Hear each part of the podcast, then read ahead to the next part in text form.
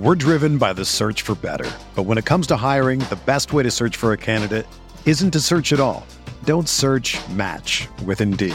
Indeed is your matching and hiring platform with over 350 million global monthly visitors, according to Indeed data, and a matching engine that helps you find quality candidates fast. Ditch the busy work. Use Indeed for scheduling, screening, and messaging so you can connect with candidates faster. Leveraging over 140 million qualifications and preferences every day, Indeed's matching engine is constantly learning from your preferences, so the more you use Indeed, the better it gets. Join more than 3.5 million businesses worldwide that use Indeed to hire great talent fast. And listeners of this show will get a $75 sponsored job credit to get your jobs more visibility at Indeed.com slash BlueWire. Just go to Indeed.com slash BlueWire right now and support our show by saying that you heard about Indeed on this podcast. That's Indeed.com slash BlueWire. Terms and conditions apply. Need to hire? You need Indeed. This podcast episode is brought to you by Coors Light. These days, everything is go, go, go. It's nonstop hustle all the time. Work, friends, family expect you to be on 24 7. Well, sometimes you just need to reach for a Coors Light because it's made to chill. Coors Light is cold lagered, cold filtered, and cold packaged. It's as crisp and refreshing as the Colorado Rockies. It is literally made to chill.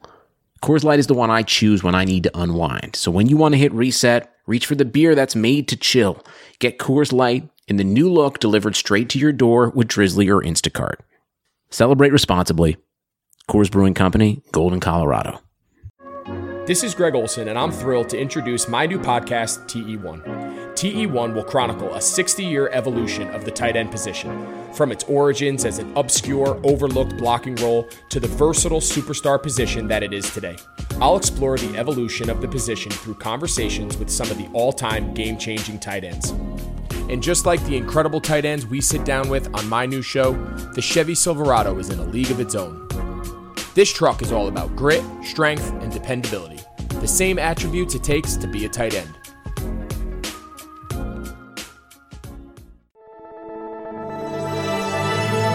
Blue Wire.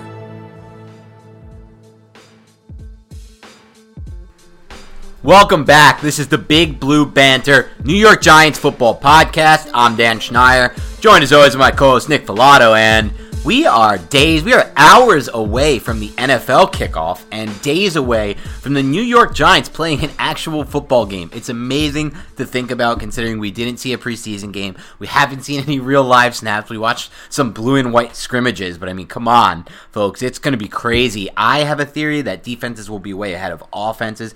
I have a theory that offensive tackles specifically are going to struggle.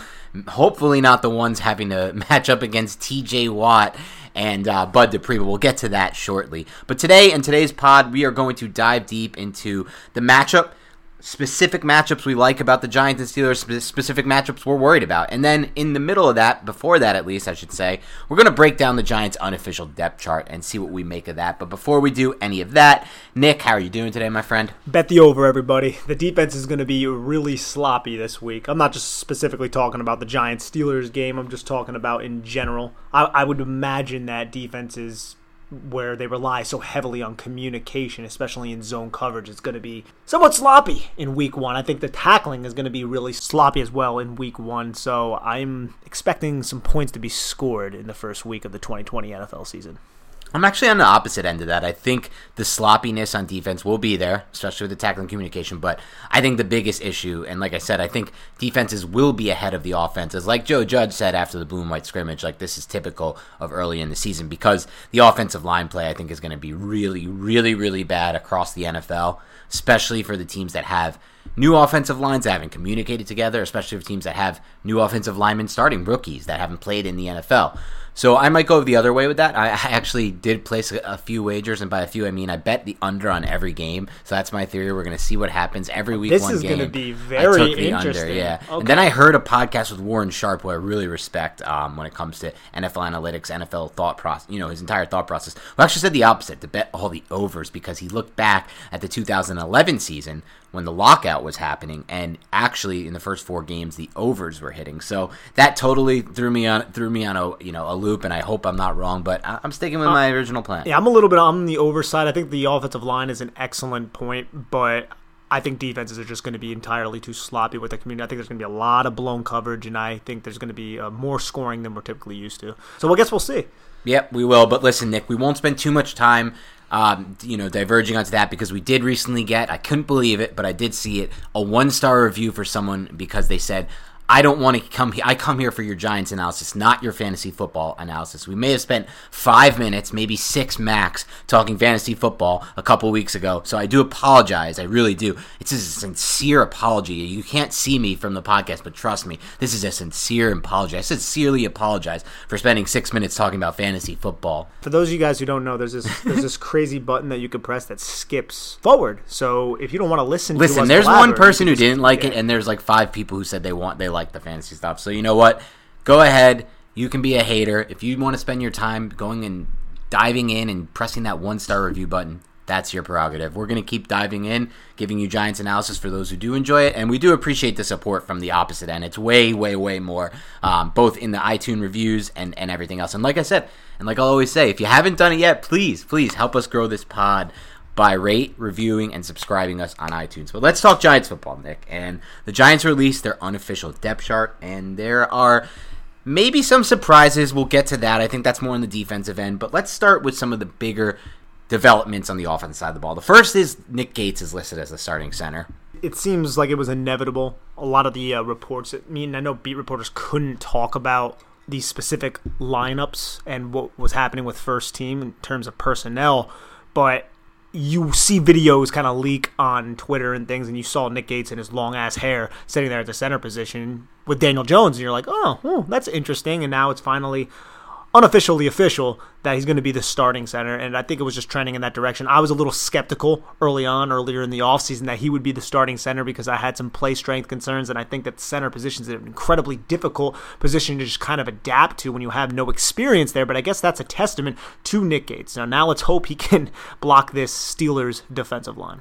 Yeah, I think it's interesting from a lot of standpoints. The first one I want to touch on is the one you brought up last, and that's the communication that's required from a center, the communication not only with the entire offensive line, his quarterback. And I think, like you said, we have to sit back here not knowing much more than what we can see on the surface and say, listen, this is a guy who put the work in, worked his butt off, trained in the offseason, learned a position that he hadn't played, but had some snaps last year, not much, you know, in practice, and really got got through it fast and it's enough to the point where he's going to start week one here. Even though, you know, like you said, the other guy has had more reps. The other guy has had reps with Daniel Jones, and the other guy being Spencer Pulley. Um, I think possibly the injury to Pulley play, is playing a factor here. It's so tough to know. Even in the interview today that Gates had, and we're recording this on a Wednesday before the game, even in the interview Gates had with, with beat reporters, he didn't. He wouldn't even confirm he's the starter yet. You know, he kind of did the Joe Judge thing, uh, you know, whatever you want to call it, and kind of deferred. But I think this is this is pretty locked in. Feels pretty locked in. Yeah, Joe Judge is fostering that environment where not a lot of players are saying a lot of things at all. I wonder how certain players of the Giants past would have fared in this type of environment, but it seems like obviously it's early, but it does seem like everybody's buying in, which is a good sign. Yeah, for sure. And again, like you said, it's early. I think we need. I hope people are willing to give it time because it's not going to be easy when this team has to face the Steelers and 49ers in two of the first three games. And you also got the Rams too in there. It's, Right. It's, The early season schedule is tough. I hope people are willing to be patient with Joe Judge. I like what I've seen with Judge a lot. I think this is just the type of. I think he's going to be a guy that we're going to have three to five times a year, Nick, where we're going to be like, look at that smart thing he just did. He's going to think of something. He's going to do something in their preparation or in the matchups on a game to game basis where we're just like, this is something we haven't seen from Shurmur and McAdoo before him. It might, you know, Coughlin had a couple of those in in his arsenal, but not not as much. He wasn't really that kind of guy. I just feel like Joe Judge could outthink some, have, have some situations where he outthinks other teams in a way that we're just not used to as fans. especially on game day because the last two coaches the Giants had were play callers and Right. if you've ever called any kind of plays if you ever ran play calling in Madden you could see that that's what intently what you're focused on you're not seeing the broad holistic picture of what's going on on game day you're focusing on what is the best play at this moment so just having that is huge for me personally Yeah, for sure. Okay, let's look at some other things on the offensive side of the depth chart. Did you make anything of Kaden Smith being listed ahead of Levine Toilolo at tight end? I don't know I believe Kaden Smith's going to have a role and I think Levine Toilolo is going to have a role And I don't really make too much of it. I think Toilolo's role is going to be more blocking centric, whereas Kaden Smith is going to be more receiving centric. I think it's going to be based on the situation that the Giants' offense the, the situation that they're in is going to dictate which tight end will be on the field, in my opinion. Yeah, I think you're right about that. I do still find this whole tight end position extremely interesting for the Giants because, you know, regardless, the Giants are going to be a team that wants to set the tone in the run game. This is they're one of those teams, even though on. I think they're set up this way, so I'm not going to say the word unfortunately, but I do believe that as you see from teams like the Chiefs, who had the highest pass rate, the highest neutral pass rate in the NFL, they're the teams that are going to be ahead of the teams that are run first. It's just my opinion. I believe running the ball on first down is a way worse decision than passing the ball on first down. The metrics show it. It's not just advanced metrics. It's kind of just the way the NFL is set up. It's really hard to defend the pass in the NFL, point blank. But the Giants won't be one of those teams, and that's okay because you can still be a team that sets the tone in the run game, wins the line of scrimmage, and for your specific roster, it might be a better fit. For example, the Giants right now, a team that can't really afford to have their defense on the field for too many snaps and too often, might be better off with an offense that controls the line of scrimmage and tries to just milk the clock and really win time of possession on a daily, you know, on a weekly basis. So that's what I think they'll be. So so that's the why it, why circling this all back to the tight end position, Nick. That's why it interests me the most because how I'm just curious how they're going to get. I can see how they're going to get Levine Toilolo on the field for sure. I mean, he's going to be a guy who's going to help them do what I just said set the tone in the run game, be a physical team up front, be a run first team. Like we're gonna, eh, for those of you who didn't like the Pat Shurmur run on first and ten all the time offense, unfortunately you're gonna get a lot more of that again. I mean, Jason Garrett last in, until he gave up play calling duties to Kellen Moore was one of the highest had the, one of the highest rates of any play caller when it came to running on first and 10. The goal, the hope, is that he won't follow in the uh, Pat Shurmur footsteps and run on second and 10 a lot because that that's just a devastatingly bad decision. You, you should really never be running on second and 10 in my mind. But again, back to this. I'm curious how they get Kaden Smith on the field because I can see the snaps for Toilolo, like I said, but what about Smith? And to me, he has to be on the field. The rapport he showed with Daniel Jones, his ability to to get uh, open in the in the red zone area, and basically his ability to catch balls up the seam, depend no matter where those safeties were bearing down on him, really stood out to me and were really imp- and was really impressive to me. So I think he's a really big talent, one of the a skill position player that needs snaps. I'm still kind of curious, regardless of where he's lifted, listed on the depth chart, where when he's going to play. Nick, I also feel the Golden Tate injury where it's not 100% clear on if he's going to play. I think we all assume that he's going to play, but he is dealing with hamstring tightness. I think in week one, we might see some 12 personnel with Evan Engram basically lined up, split out in the slot, and then with Kaden Smith on the line of scrimmage, and then Darius Slayton and Sterling Shepard. I think that's something that is realistic that we may see if Golden Tate does miss the Monday night game. Now that isn't determined quite yet, but I think that's one way Kaden Smith can find his way onto the field early. But again, I think it's going to be situational. I think we're going to see both of those players in Toilolo and Smith, and I think Evan Engram is going to be used in line, but he's also going to be used in the slot quite frequently as well, especially against teams with smaller defensive backs in the slot. And I think they're going to play a mismatch kind of game. I just don't think his snaps, Kaden Smith, that is, it's going to be as high as it was last year, obviously, because there was an Evan Engram injury. Right. And because you do have Levine Toilolo, and because you do more than likely want to establish a physical power running game, and that's something that fits Toilolo's skill set a little bit more than someone like Kaden Smith. But maybe Kaden Smith came along. I think in the Bears game we saw him go up against some of the talented edge rushers, guys like Khalil Mack and Leonard Floyd, where he actually showed a decent ability for a rookie tight end who's not known for his blocking, and yep. he also did a pretty solid job against Za'Darius Smith in that matchup against the Packers. Now, again, Khalil Mack also owned him in a couple reps too, but he actually showed signs of encouragement. Maybe he got better. Maybe he can find the field in those running situations as well. But as of right now, I think it's going to just going to be a split depending on the situation between those two tight ends. It'll be interesting because, like you said, he showed flashes of promise as a blocker and as a complete tight end in that regard. And like I said, I really think he has a lot of promise as a receiving tight end. So I think they need to find a way. I think as we look, if we'll look back on the season, Kaden Smith really doesn't play much. I think it will be an indictment on Garrett's first season because while they did bring in Toilolo and they want to set this tone in the run game, I do believe Daniel Jones is a better fit for kind of more of an offensive style that he ran at Duke and with Shurmur in his first year, which is more open. There were some empty sets there. I hope Garrett has those mixed in. I really just hope this offense doesn't really bog down, is kind of what I'm saying. And to me, the Toilolo Smith is kind of where that debate kind of rages around and centers around. Like, I don't want to see any kind of scenario, let's say, example, where Toilolo is playing double the snap Smith. And again, I'm not knocking Toilolo here. I understand what he's there for, but when you put a Toilolo on the field, it signals a lot to a defense, and it kind of gives away your hand, in my opinion, a little bit. Yeah, no doubt. I mean, there's absolutely no way to dispute that because you're not going to be airing it up up the seam with Levine Toilolo too often. he's going to be much more of a you're playing a much more conservative style of ball when he's out there on the field, and that's why he's had what three receptions or something in the last two seasons. But another thing, if you want to do if you do want to spread it out with Daniel Jones, Dan, you have someone like Damion Ratley who ended up making this roster. Maybe Freddie Kitchens, his old coach, put him in, uh, put a good word in for him, and he's somebody who has a bit more speed than some of the other receivers. He's known more as a vertical threat. Now, I think Darius Slayton is pretty equipped at that skill set, but you bring in someone like Ratley, and if they do go, is a 10 personnel or one zero one personnel if you want to say that with no running back. Imagine you would use Saquon Barkley out split out there, but you might have someone like Ratley to be used with Darius Slayton to try to really stretch the field vertically and open up lanes for Golden Tate and Sterling Shepard in the intermediate parts of the field.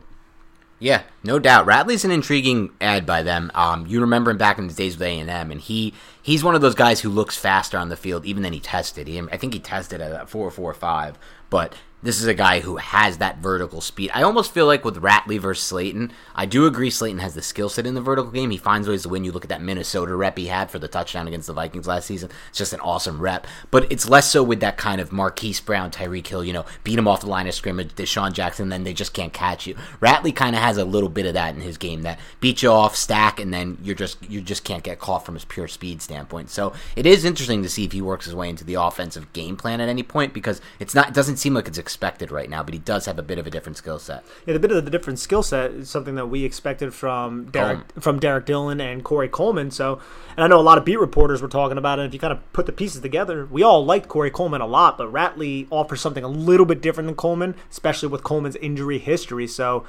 I wouldn't be totally shocked if he has a couple package plays in there where they try to take some deep shots with this kid. I wouldn't either. And the Coleman thing for me comes all the way back.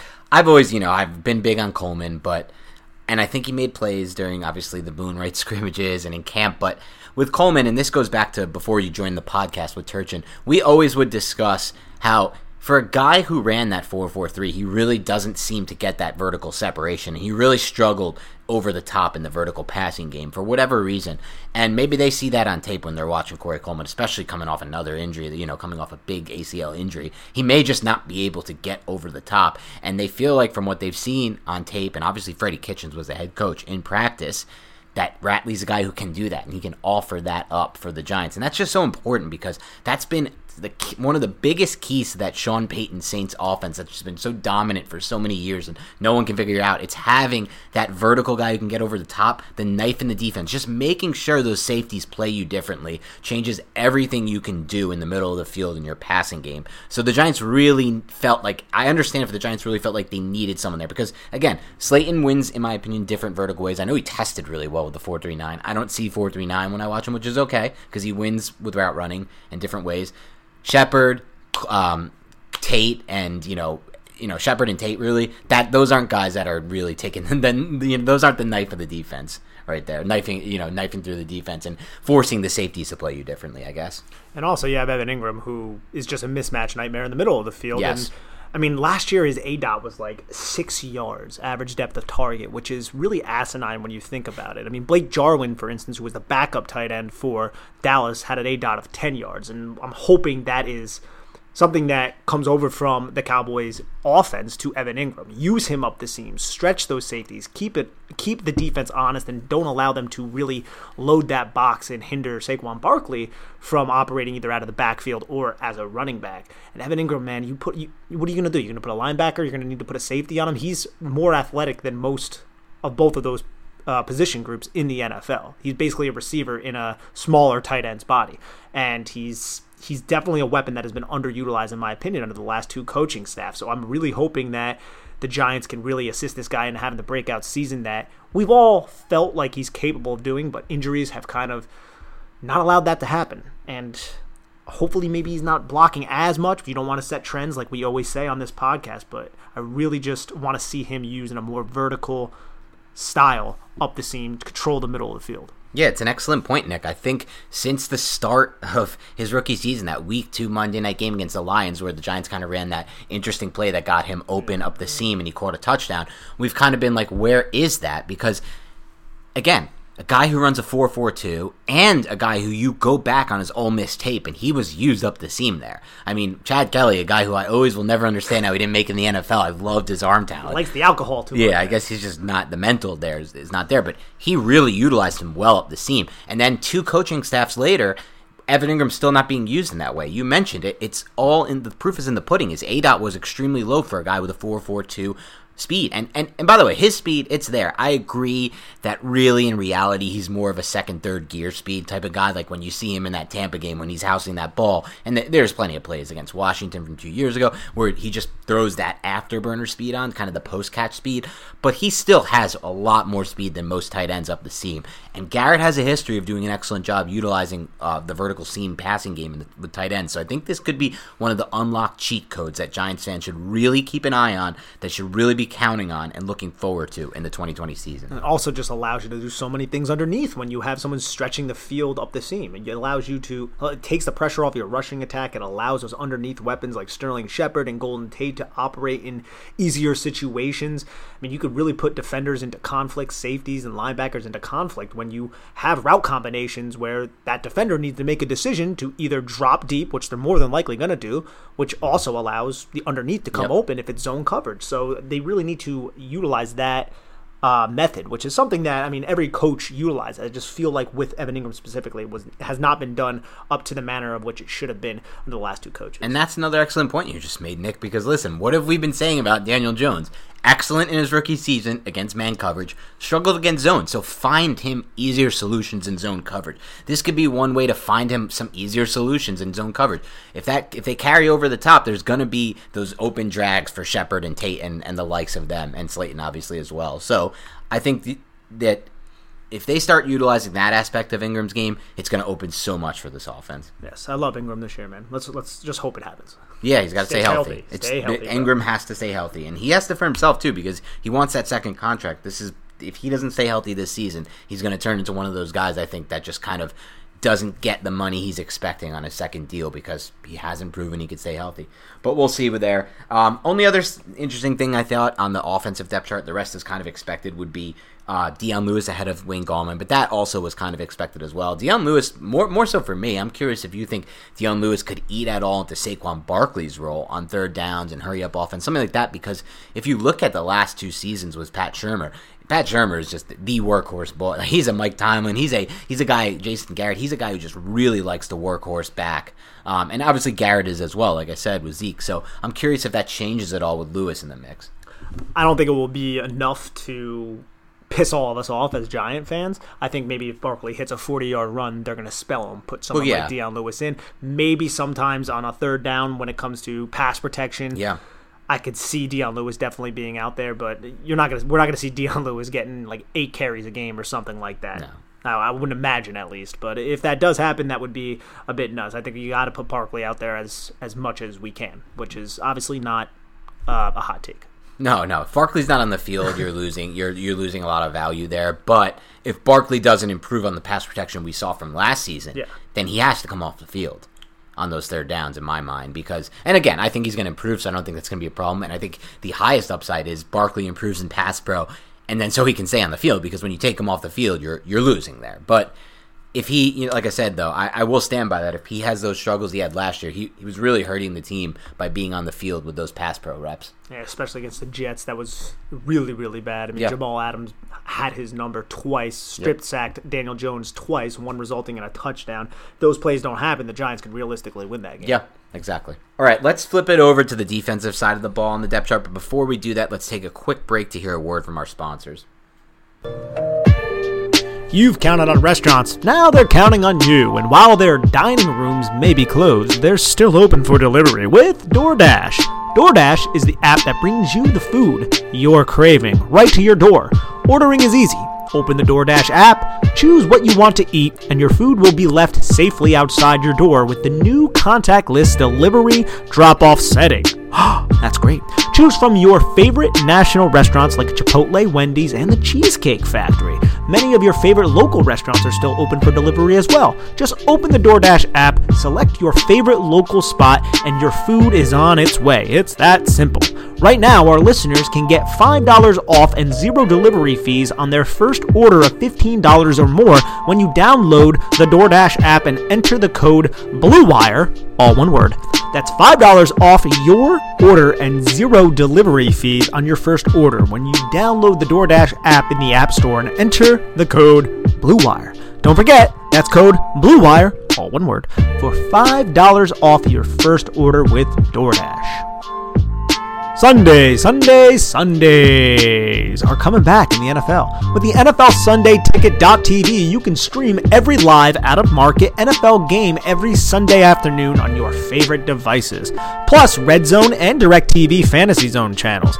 Never miss your favorite teams and favorite players.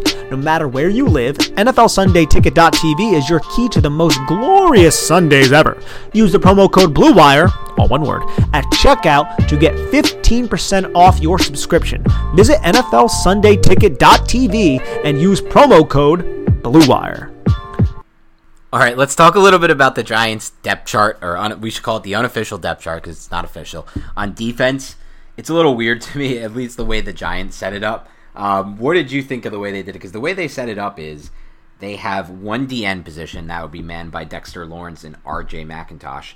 They have a strong side linebacker position, which will be manned by Lorenzo Carter and Marcus Golden. I can't imagine that Carter and Golden won't be on the field. Will will be trading snaps though like that. Um, middle linebacker Blake Martinez, Tae Crowder, nose tackle Dalvin Tomlinson, Austin Johnson. So they also then have a defensive tackle position, which is Leonard Williams, B.J. Hill. Okay, weak inside linebacker, which they have listed is Devante Downs, TJ Brunson. And then they have a whole nother outside linebacker position where Oshane Ximines is the starter with Kyler Fackrell and Cam Brown behind him. So before we dive into the secondary, because there's also question marks there, what do you make of how they're kind of shaping up the front seven to look? I don't really pay any much attention to all of this. It might mean that on the strong side of the formation, they may prefer to have someone like Lorenzo Carter and Marcus Golden out there.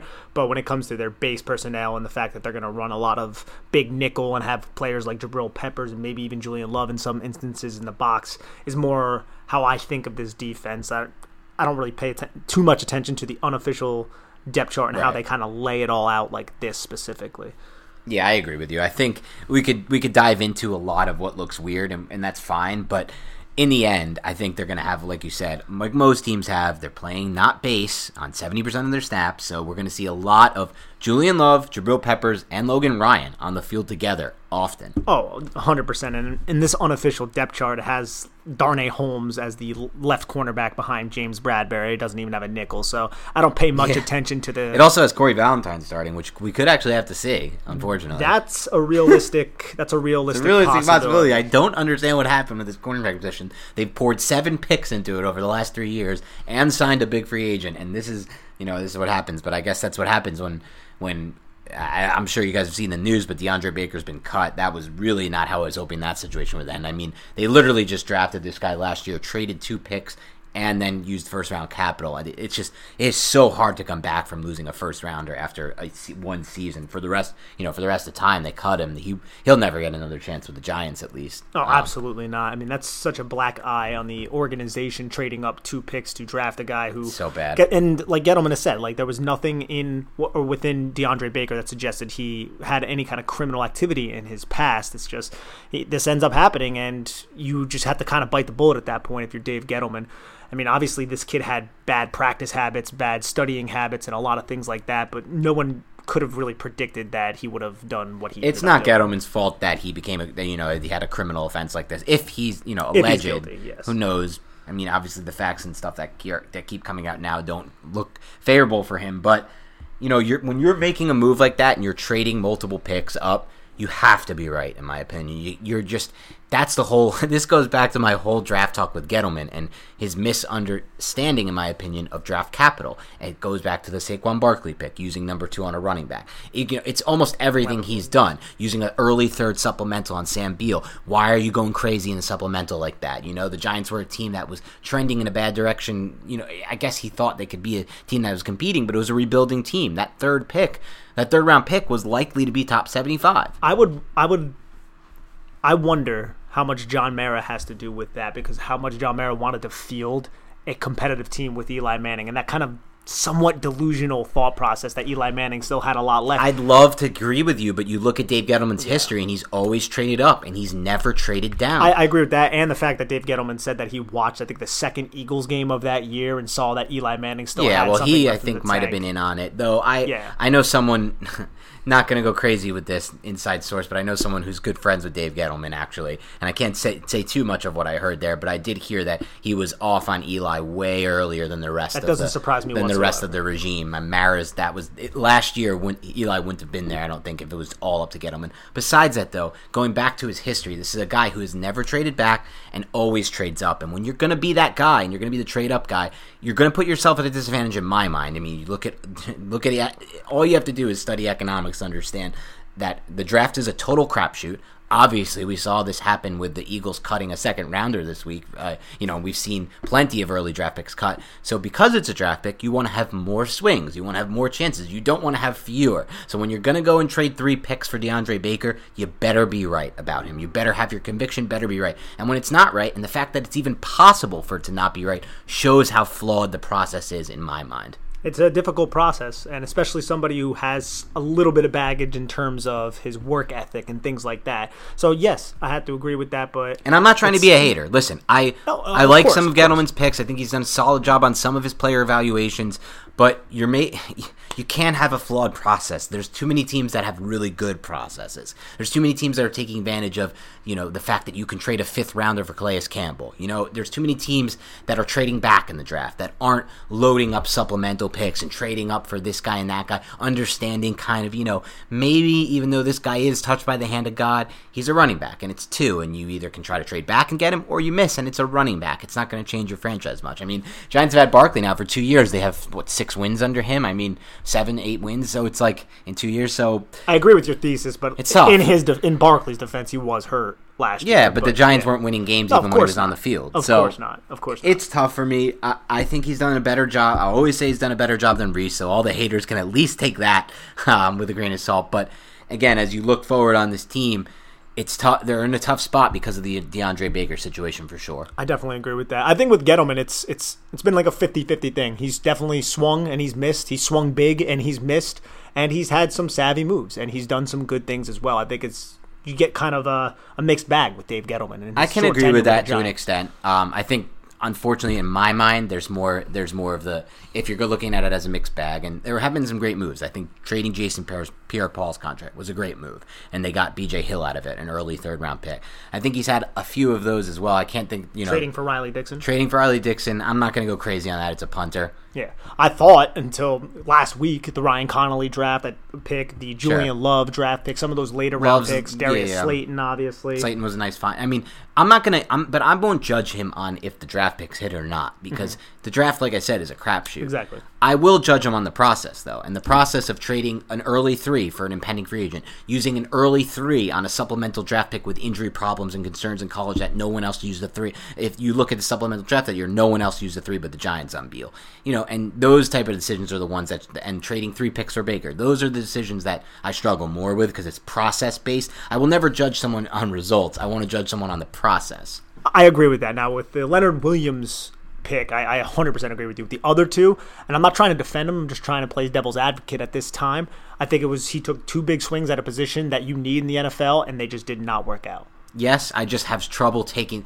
My process would never yeah. involve taking trading up. I just if I would I've read uh, there's just too much working in the favor of trading back, and it really just boils down to the, main thing. It's a crapshoot the draft. So why are you not trying to get more swings? You want more swings. You don't want fewer, in my mind. But again, he, that's not how he's ever going to draft. It's, he's never going to change in that way. I mean, you look at his years in Carolina, and sometimes it works. He traded up for Taylor Moton in the second round with Carolina. That was an excellent land by him. You know, so it's going to hit sometimes. And as long as he's the GM, the Giants are going to be a team like that. That's going to have fewer chances, but hopefully his convictions are correct and his film study is correct. And that's the big thing if those convictions are correct. And one conviction that we thought was correct was Ryan Connelly, but Sure. now we look at this depth chart staring us right in the face, man, and there is no more Ryan Connelly. He was claimed by the Minnesota Vikings, the former team of Devante Downs, and I honestly uh, trying to make sense of it, it, it sucks, man. I think the Giants are going to look back on that. I think it's going to piss a lot of us off because I think Ryan Connelly is going to be a player for them.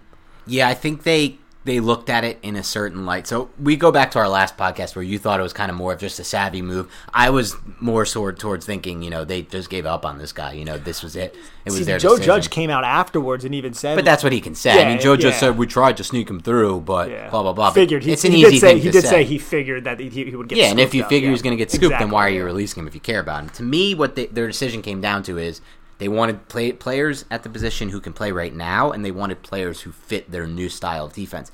I'm more concerned that it's so hard to find linebackers that are quality in this league, and I think they kind of landed one with Connelly, or at least they have a chance to. I mean, who knows if he'll be that? He's only had four games in the NFL, and he's coming off an ACL. Give it a little time So myopic, to see. man. It's so- but they you know they viewed it in a different way and and he's obviously off the roster we'll see what he does because he went back to minnesota where he's actually from um, and obviously played his or he didn't play he played for wisconsin but like is from that area he's from i think edina where he grew up with uh, carter coughlin who played for minnesota that's what i was thinking They went, They to, were- they went to Eden Prairie. yeah, right? Eden Prairie, yeah, and, and they were neighbors. So he's back home. We'll see what happens. Mike Zimmer, that's a good fit for him for sure. Um, and, and I'll be interested to see his career because I was a big fan of Ryan Connelly. But as far as the depth chart goes, looking at it a little bit more, are you surprised at all by Logan Ryan behind Julian Love, or is that just another thing where you think they'll both be on the field a lot and who cares? I think Logan Ryan even joked with the New York media about uh, it being classified what his role with this defense is. I think he's going to be used a little bit outside. I think he's going to be used in the three-headed safety, big nickel, big dime kind of defenses that we've been kind of preaching about Patrick Graham this entire offseason. So I think it's going to be an interchangeable piece based on matchup. And no, I don't. I, lo- I don't look at him behind Julian Love and feel like, oh, Love's the starter over him. I think they're all going to coexist in an 11 man defense together. That's Peppers, Love, and Ryan. And Ryan also might have to play outside if Ballentine, say Ballentine is the starter, goes out there. What are the Steelers going to do? What is that offense going to do? They're going to target whatever receiver is going up against Corey Ballentine. If Corey Ballentine can't hold up in the first two drives, I think Logan Ryan is going to be put in there to be the starting corner and that's going to take away from whatever they want to do on the back end. But that's where you're going to need some safeties to step up or some other corners to step up because you can't have a huge liability on this defense because offenses are way too talented, way too good, and they're going to attack it. Giants fans were aware of this because we had Grant Haley as a starter on the 11 man defense that we fielded in 2019. So we cannot have that again as New York Giants fans or as the New York Giants team. Yeah, no doubt about it. Uh, I would say one other interesting note with the depth chart before we move forward to the Steelers matchup would just be the kick returner, punt returners. They have Darnay Holmes listed as kick returner and Golden Tate as the punt returner. Yeah, Darnay Holmes. I, I honestly didn't expect that. I'm wondering because I've heard like beat reporters talk about C.J. Board possibly being somebody who returned kicks. I'm honestly not totally sure. I mean, we thought Javon Leake might be a player that could fix into this. That did not end up materializing. So Golden Tate is the safe option as a punt returner. He's sure-handed and he has some shiftiness in space. As for Darnay Holmes, that's something. I mean, he's a great athlete, but that's something I haven't really seen much of. So it actually does kind of intrigue me to see. But he's uh, he's not a big guy, so he better have some ball security. I don't think we're going to be seeing too many kickoff returns anyway this season, just based on where the NFL's trended in that direction. but I think savvy teams learn where to kick the ball and they force kickoffs. Right? Yeah, that's true. That's Especially true. if you have somebody who's a smaller cornerback returning the ball, somebody mm. who's not on the offense, doesn't go through ball security drills and EDDs every day. You know. Yeah. All right, let's turn our attention to the matchup on Monday Night Football, Week One. Giants hosting. I use air quotations that you can't see hosting the Steelers with no fans, so that's not going to help. Um, and I believe I've been told that any every NFL stadium will allow teams to pump in 70 decimals of fake fan noise. So, but it's even across the board. So that'll be interesting to see how that plays out. The Giants opened as three and a half point home underdogs, and that line shot all the way up to six points um, as betters kind of poured in on the Steelers, and now it's dropped, I think, back to five and a half. Um, I am very skeptical of the Giants' ability to compete in this game. Unfortunately, I just I'm a big believer in the Steelers' defense. I believe it's top five already and will be by the end of the year, known as the best or second best. And I just believe in the Roethlisberger comeback. I think he's a veteran. I'm not too worried about it. He's know, knows that offense, so it's not like he's learning a new offense. Has a rapport already with Juju Smith-Schuster. Built a little bit with Diontae Johnson, um, and then obviously knows James Conner very well as well. Now, there is one area of this this Steelers offense that actually intrigues me where I think the Giants can get an advantage where normally in this matchup they never could. And that's the offensive line. This is not your your father's Steelers offensive line. This is not the Steelers offensive line under, under Mike Munchak, who has now since gone to Denver and left the Steelers, where every year you can guarantee they were top five. Last year they were consistent again, but they've dropped to, to the ninth uh, ninth best offensive line by by I believe it was Football Outsiders, and so I think that the offensive line can get even worse actually in 2020 based on the offseason movement. Obviously, they had Ramon Foster retire. That was a big loss for them. And they're changing things over at right tackle. But in week one, I think things could be even worse for the Steelers. And I think the Giants can take advantage because surprise inactive most likely will be um, David DeCastro, who's their all pro, you know, five time Pro Bowl guard who's not expected to play versus the Giants now. And they're bringing in a new right tackle to play Zach Banner, who, you know, is a project for the most part. So they're going to have Project Zach Banner at right tackle. They're going to have Stefen Wisniewski, who was a great signing by them, but again, still a career kind of journeyman's been on five or six different rosters by this point, starting at right guard instead of DeCastro. They obviously have Pouncey in there. Um, and then Matt Feeler, I think it's Feeler or Feller, Feeler at left guard, who, again, not really an elite left guard, and then obviously Andrew Villanueva, one of the best left tackles in the NFL for sure. So they do still have Villanueva and uh, Pouncey on this team for sure. That's that's impressive, but that right side that line looks like ripe for the Giants to maybe take advantage of in this game. I agree. I mean, Zach Banner, kid from USC, incredibly long arms. A lot of people kind of wrote him off. Uh, he seems like a really uh, awesome kid. I got to like not really interact with him too much now at the Senior Bowl, but I saw him down there at the Senior Bowl. Seems like a really bright and cool guy. But you're right, man. Him starting with Stefen Wisniewski, I mean, how much have they worked together in practice? Um, I think Wisniewski is, at least on the depth chart on Ourlads, is listed as a backup left guard, and the backup right guard is Kevin Dotson, but they're actually to, who's a rookie. But they're actually to start Wisniewski because he has the experience there on the right side, and I'm not sure about the, how much communication or how much how much did the Steelers know that David DeCastro wasn't going to play in this game, or did they think he was going to be ready, or whatever's going on with him? So there could be liabilities on the right side of that line with Banner and Wisniewski, and maybe the Giants' pass rushers, if Lorenzo Carter did actually take the development and sh- and kind of plays to the level that somewhat to the level of what he played during the blue-white scrimmage, the Giants can actually get some pressure on Big Ben, or if the Steelers' offensive line maybe struggles to block as well the the big bodies that the Giants do have. That could be a matchup that the Giants might be able to win. It's just can the secondary cover the receivers long enough to allow the pass rush to beat guys like Banner and this offensive line. Banner, for one, I mean, he has incredible length. So if he just pushes, if he can, you know, establish the inside part of a pass rusher and just use his length to kind of push the pass rusher up the arc, it's going to take a little bit for that pass rusher to dip and get around and to corner the quarterback. So, say Corey Ballentine's out there and he can't cover, say, Diontae Johnson, is Diontae Johnson just going to win in less than 1.5 seconds so Big Ben can hit him on a quick timing route to keep moving the chains? This is one area, though, you're right, that Giants may have the upper hand if Wisniewski and Banner struggle early on in this game. Yeah, I think it's not just the pass rush that intrigues me because I do believe that if the Giants are going to win this game, and this is why I will be more optimistic than I originally was now that I know about DeCastro being ruled out, now that I know about what's going on with that right tackle situation. It's that they're going to have to force some turnovers from Ben Roethlisberger, either via fump, strip sacks or errant throws. But on the flip side of that, I think they could actually have a shot in this game. I really do believe it with this retooled offensive line that wasn't as effective, no longer as Munchak, all of that included, to control the line of scrimmage with Leonard Williams, Dexter Lawrence, Dalvin Tomlinson, and Blake Martinez coming in behind them, and specifically in the run game. If they can shut down James Conner in this run game early, because remember, this Steelers offense, while they do throw, like to throw the ball a lot with Victor, they want to base that offense out of the run game with screens to Conner and short passes to Conner and a lot of running with Conner. And if they can stop that early and force a lot of third and longs and force Ben Roethlisberger to really have to open it up in his first game back, I think they'll have a shot. Now, that leads me to my next thing. Even if they do control the line of scrimmage and get to those third and longs, is it going to be a repeat of the 2019 Giants defense, where a lot of the time the Giants forced teams into third and longs and then completely blew it on third and long? Just devastating. Now, how could that happen? Well, the only way it will happen is if, like you said, Banner does a good job of limiting uh, Carter or Golden, whoever's on that side. Villanueva does his usual thing and shuts down the, the outside pass rush. And now we have matchups like Juju Smith Schuster in the slot against Darnay Holmes, maybe. Or, you know, and maybe the Giants won't do that. They'll try to counter with Julian Love or something like that, or, or Peppers, whatever they want to do there. But then you also could potentially have Eric Ebron on the field, who I actually think is a really good signing by the Steelers and could be a super big mismatch for the Giants in week one. On the outside, Diontae Johnson, a lot of speed, a lot really good at creating separation. Can Corey Ballentine hang with him?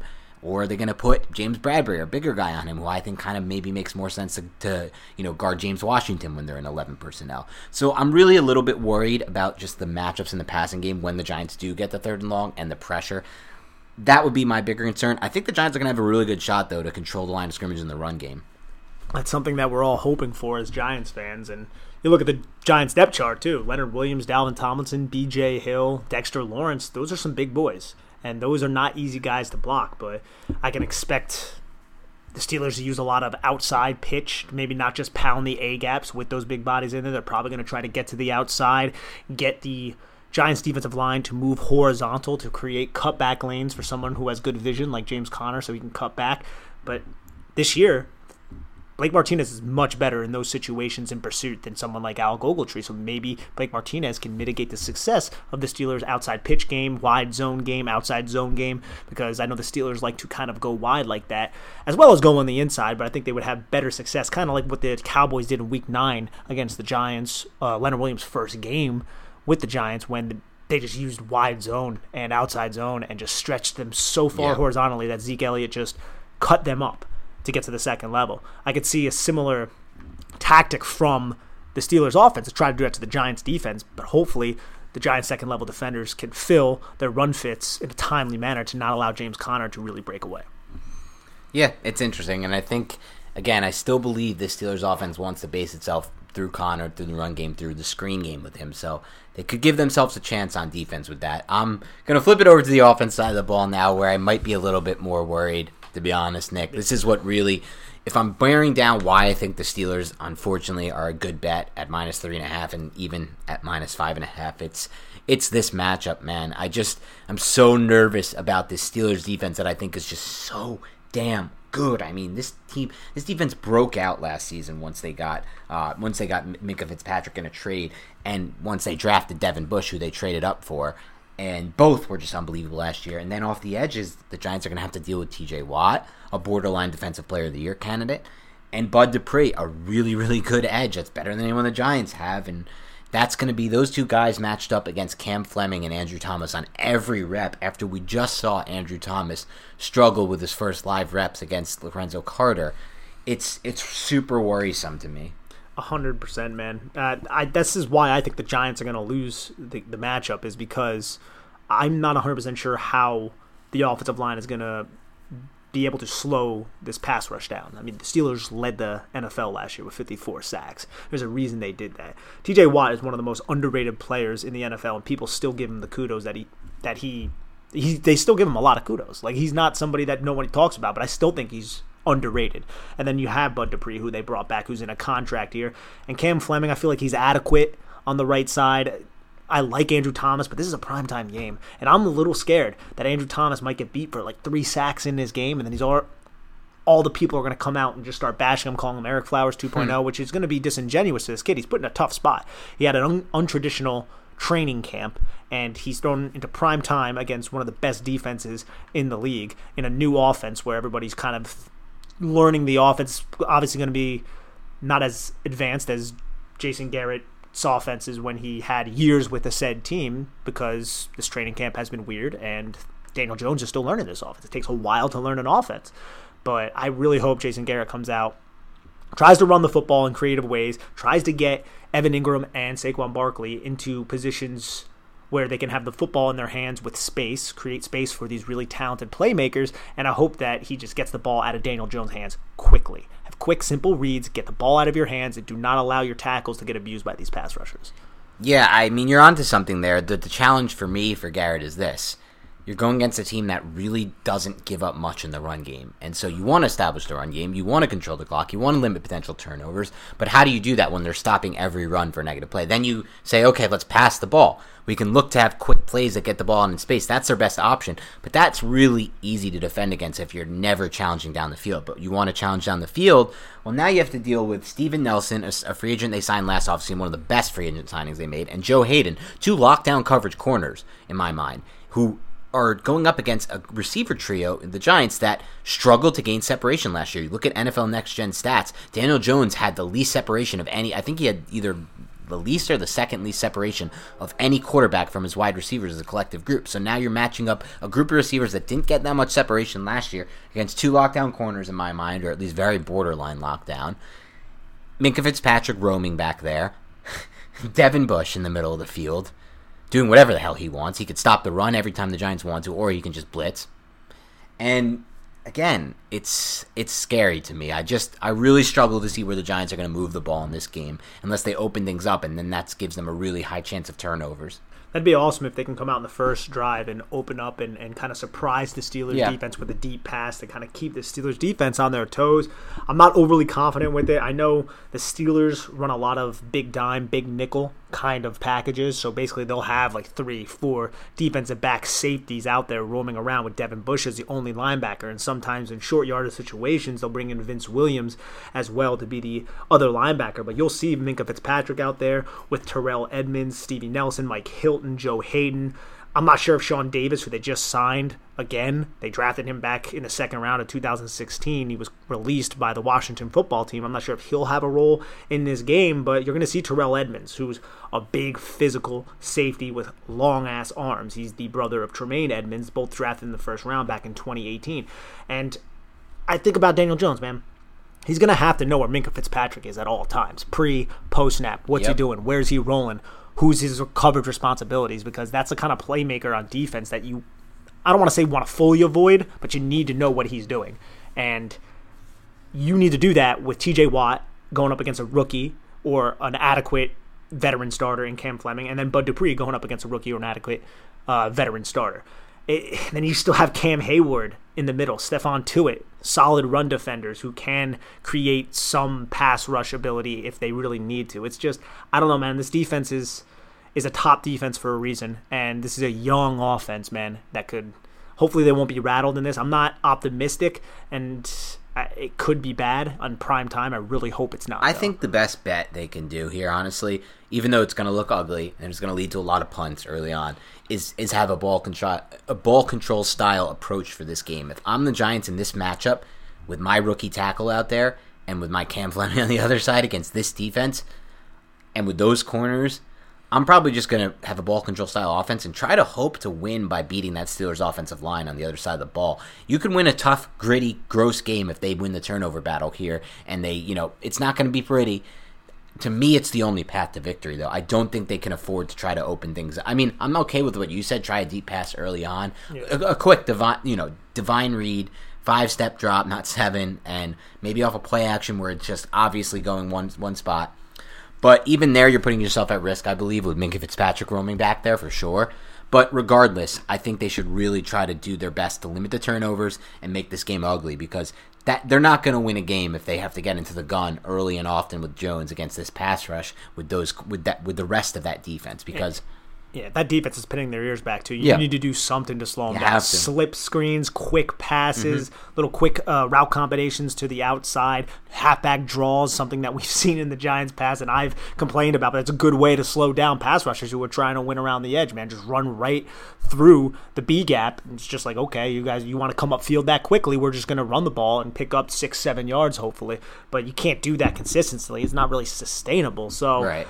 It, you just the Giants are going to have to be on their toes with their play calling. They need to adapt to what the Steelers defense is doing, and they need to uh, really get the ball out of Jones' hands quickly. That's that's yeah, my main thing. You're right. It has to be more of a Pat Shurmur style game plan than what Jason Garrett probably wants to do. But I think as counterintuitive as it is to what I've preached throughout this podcast, I think this game, if the Giants are going to win, is actually going to be on the defensive side of the ball. As crazy it sounds, because most games they're going to win this season are going to be on the offensive side of the ball. You know, taking over, scoring, converting their drives, and, and, and holding the ball and keeping defense off the field. But I think there is a small slither of a crack and a crevice the Giants can break through against the Steelers offensive line that will once again be without David DeCastro, which is huge, huge, and a new right tackle in and a new left guard. Not a new left guard, but a left guard I'm, I'm still kind of eh on. Three new starters for, or three new players for Ben Roethlisberger that he hasn't played with. Communication might be an issue. So to me, I know they might not have the talent it seems on paper, but I really like what they have on the interior defensive line this could be a game where the defense, if they just have a few really, really big plays. Remember that Patriots game the Giants had last year, middle of the season, Thursday Night Football? They almost won that game, weirdly enough. They were in the game all the way into the fourth quarter. Why? Because they had a strip sack fumble recover for a touchdown on defense. And in general, the defense played really, really well. That's the style of ugly game I think they need to beat the Steelers team. Special teams too. Yes. Yeah, because in that in, in that game there was a didn't Chase Winovich block a kick and return it for a touchdown? Like you need yep. to be on your toes when it comes to your block, your field goal block, your punt block, and you also need to take advantage of any kind of special teams mishaps that the Steelers might have. I mean, Mike Tomlin coached teams in the past. They've gone into situations where they were favorites and they have lost. It's something that this Ben Roethlisberger Mike Tomlin combination has done in the past, and Ben Roethlisberger hasn't seen live reps in about a year. So that's another big part of this that gives the Giants a chance. There's always a chance. These are professionals out there in football. It's just my main concern is TJ Watt, Bud Dupree against Cam Fleming and Andrew Thomas. And that's something that's going to be hard to overlook. But like you said, man, if the Giants can be opportunistic, anything can happen for sure. Right. Just limit those reps of, you know, pin their ear back reps. Limit those pin their ear backs, TJ Watt, you know, and even Bush and Minkah Fitzpatrick are flying around the field and can get in that backfield on a pass rush. So limit those ops keep the game ugly, have a few, few big special teams and defensive plays, and I think they have a shot. But I'm just a little concerned they can do all of that. So we'll, we'll have to see. Uh, of course, yes, and a lot of that is you're kind of banking on on on plays that might not happen. But I think for the, in order for the Giants to win this football game, they're going to need one or two of those kind of plays to break their way. Yeah, no doubt about it, Nick. All right, guys, that's all we have for today's show. For those of you who weren't listeners or fans of the Big Blue Banter podcast last offseason, we're going to try to do exactly what we did last season, and that's a quick reaction pods for quick takeaways right after the game that's recorded and will go up ASAP after the game as soon as we're done editing and recording. And then in the middle of the week, as we always do, the key staple of this podcast will be we're both going to dive into hours of the All 22 film take notes individually, compare our notes, and then break down the Giants' pass game on All 22 while giving a small preview. Usually it's mostly an All 22 review, um, and then a small preview of the next game. So keep it locked and loaded on the Big Blue Banter Pod because we got big things coming. Have a great rest of your week, and we'll speak to you soon. The wait is finally over. Football is back. You might not be at a game this year, but you can still be in the action at Bet Online. BetOnline is going the extra mile to make sure you can get in on every possible chance to win this season. From game spreads and totals to team, player, and coaching props, BetOnline gives you more options to wager than anywhere else. You can get it on their season opening bonuses today and start off wagering on wins, division, and championship futures all day, every day. Head to BetOnline today and take advantage of all the great sign up bonuses. Don't forget to use promo code BLUEWIRE, all one word, at betonline.ag. That's BLUEWIRE, all one word. That's all one word. BetOnline, your online sportsbook experts. This is the story of the one. As a maintenance engineer, he hears things differently.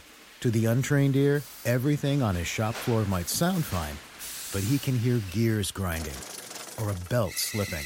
So he steps in to fix the problem at hand before it gets out of hand. And he knows Grainger's got the right product he needs to get the job done, which is music to his ears. Call, clickgrainger.com, or just stop by. Granger, for the ones who get it done.